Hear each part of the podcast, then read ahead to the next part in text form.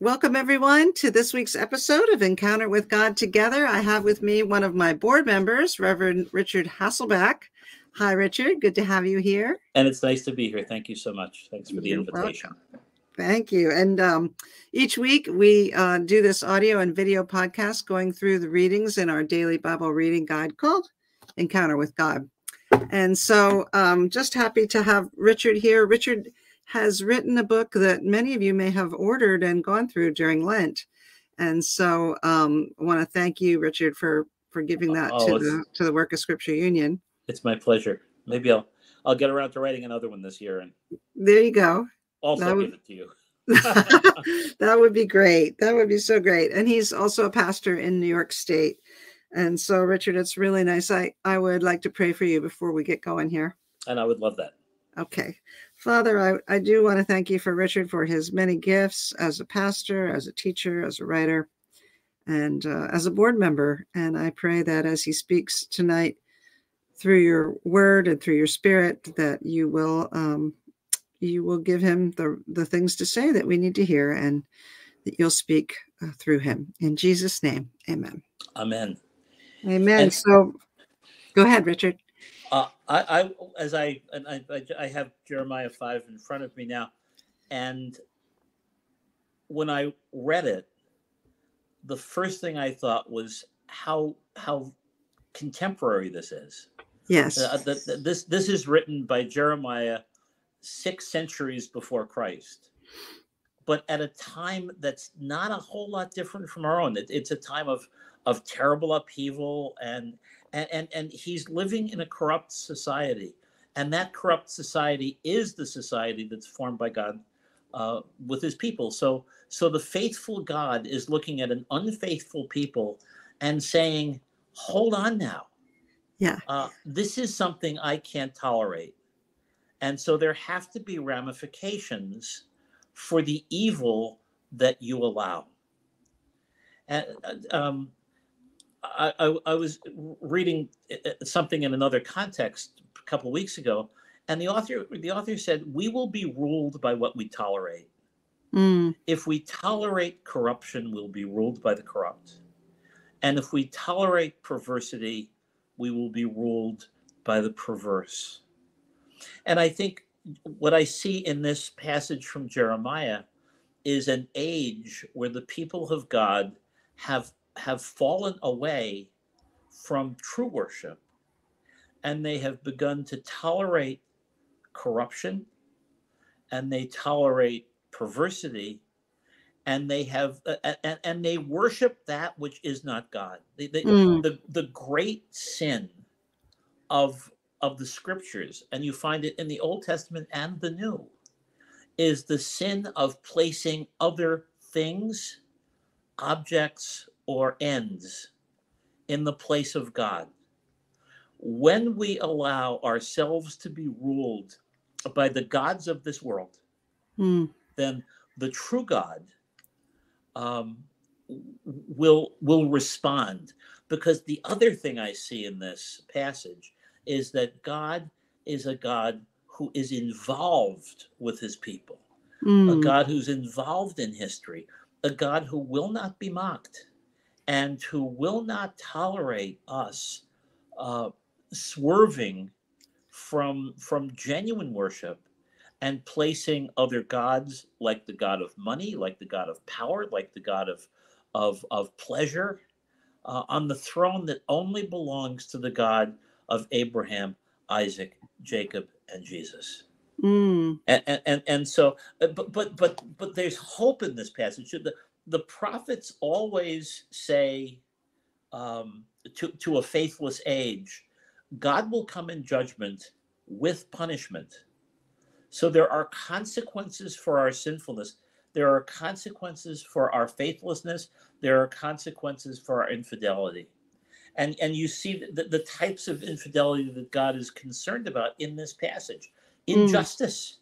Mm. Mm-hmm. You know, w- where are the people who care about the little guys? Where, where, where is the true sense of compassion and decency?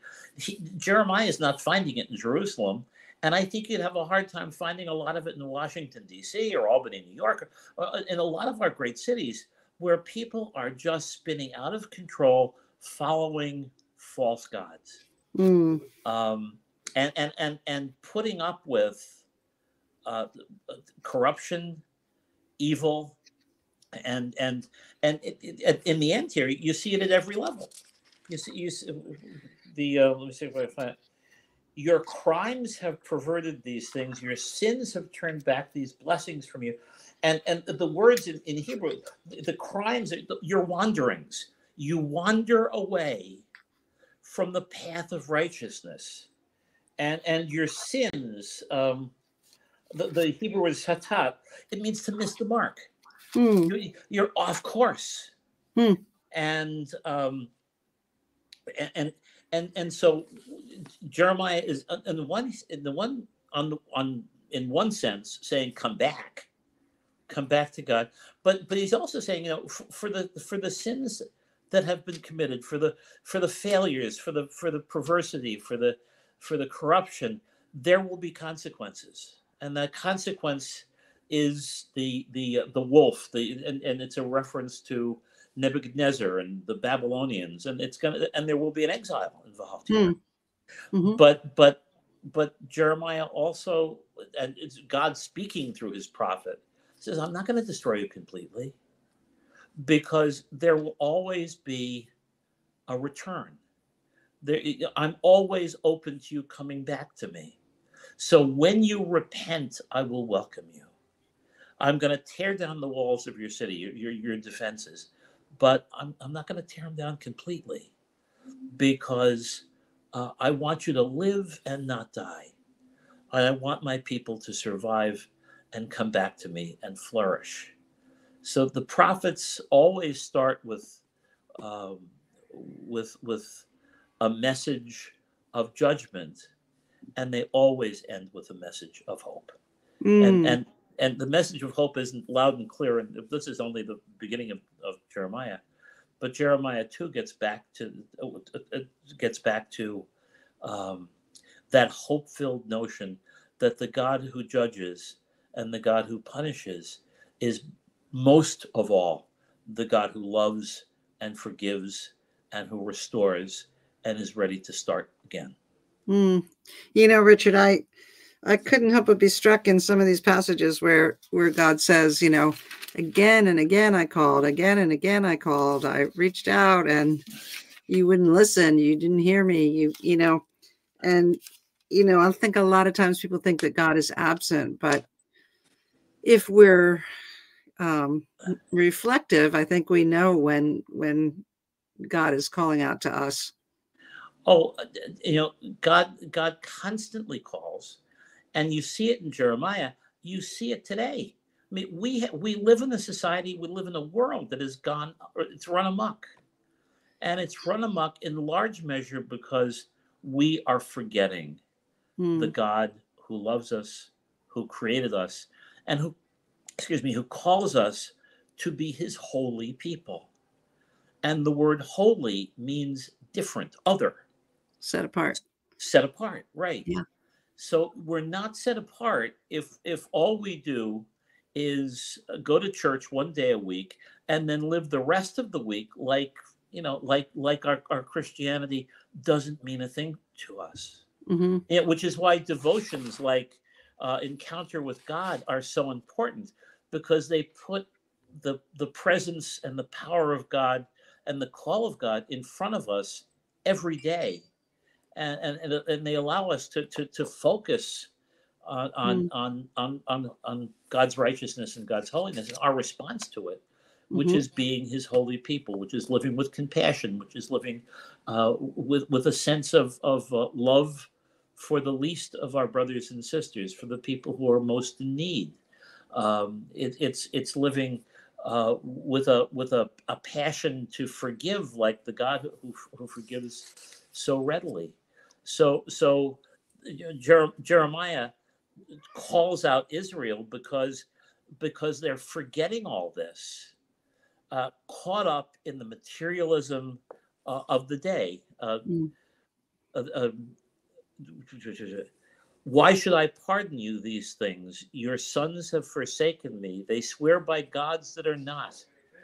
Um, I I fed them, but they committed adultery uh, to the to the harlot's house, and that's probably a reference to ritual prosti- prostitution, uh, which was so prevalent in um, paganism uh, of that time.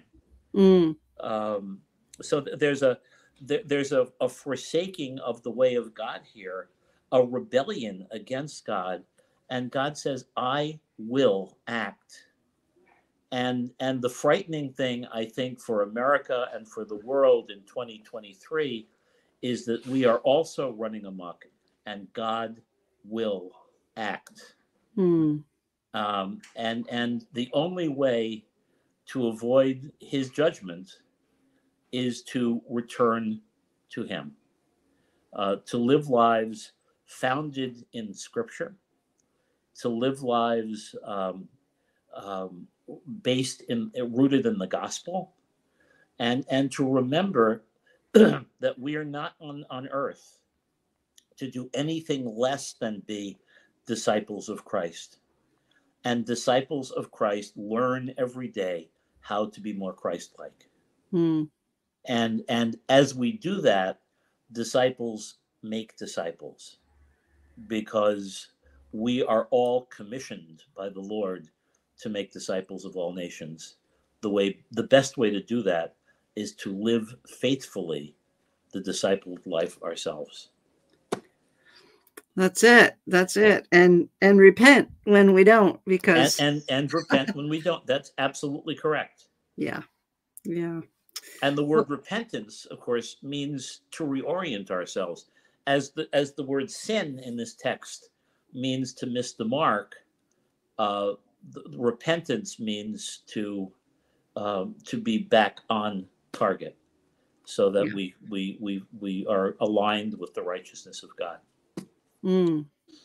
And the only way to do that is to be in His Word. Yeah, in, in community with others.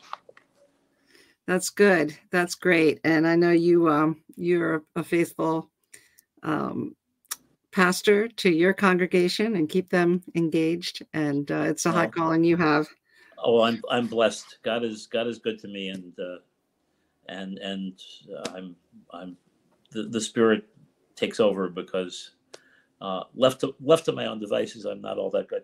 but, but, that's uh, but that's I, I, uh, I, I rely on the Lord. Indeed, same same. So.